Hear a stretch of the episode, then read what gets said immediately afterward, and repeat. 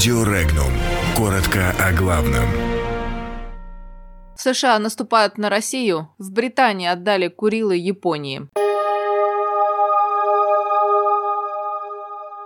Вашингтон предупредили об опасности удара по России.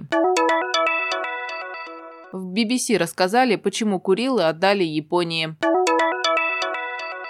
Гуайдо допускает вторжение в Венесуэлу американцев. Иран и Ирак подписали еще одно энергетическое соглашение. Роскосмос представил план освоения Луны.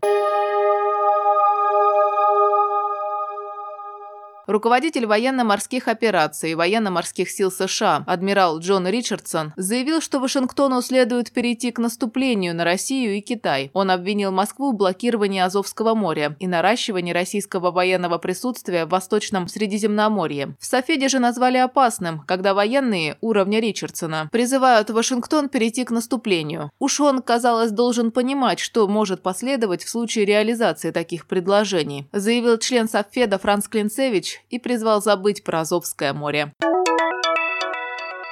Британская вещательная компания BBC объяснила наличие баннера на своем сайте, на котором Курильские острова изображены как часть Японии. Компания заявила, что баннер является частью рекламной кампании, за которую ответственность несет рекламодатель. Таким образом, BBC сняла с себя ответственность за размещение провокационной рекламы. Рекламу можно увидеть на сайте японского правительства. Раздел рассказывает о преимуществах инвестиций в Японию.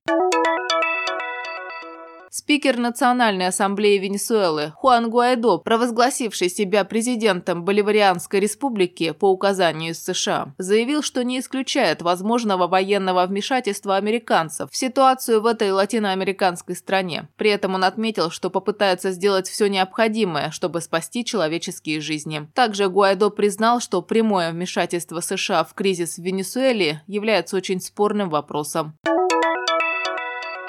Власти Ирака подписали очередное соглашение с Ираном по закупке на ближайший год электроэнергии. Данное решение было принято вопреки давлению Соединенных Штатов, не раз призывавших Багдад освободиться от зависимости со стороны Тегерана, в том числе и энергетической. Вашингтон в декабре 2018 года пригрозил Ираку от подобного шага санкциями, однако, как оказалось, безуспешно.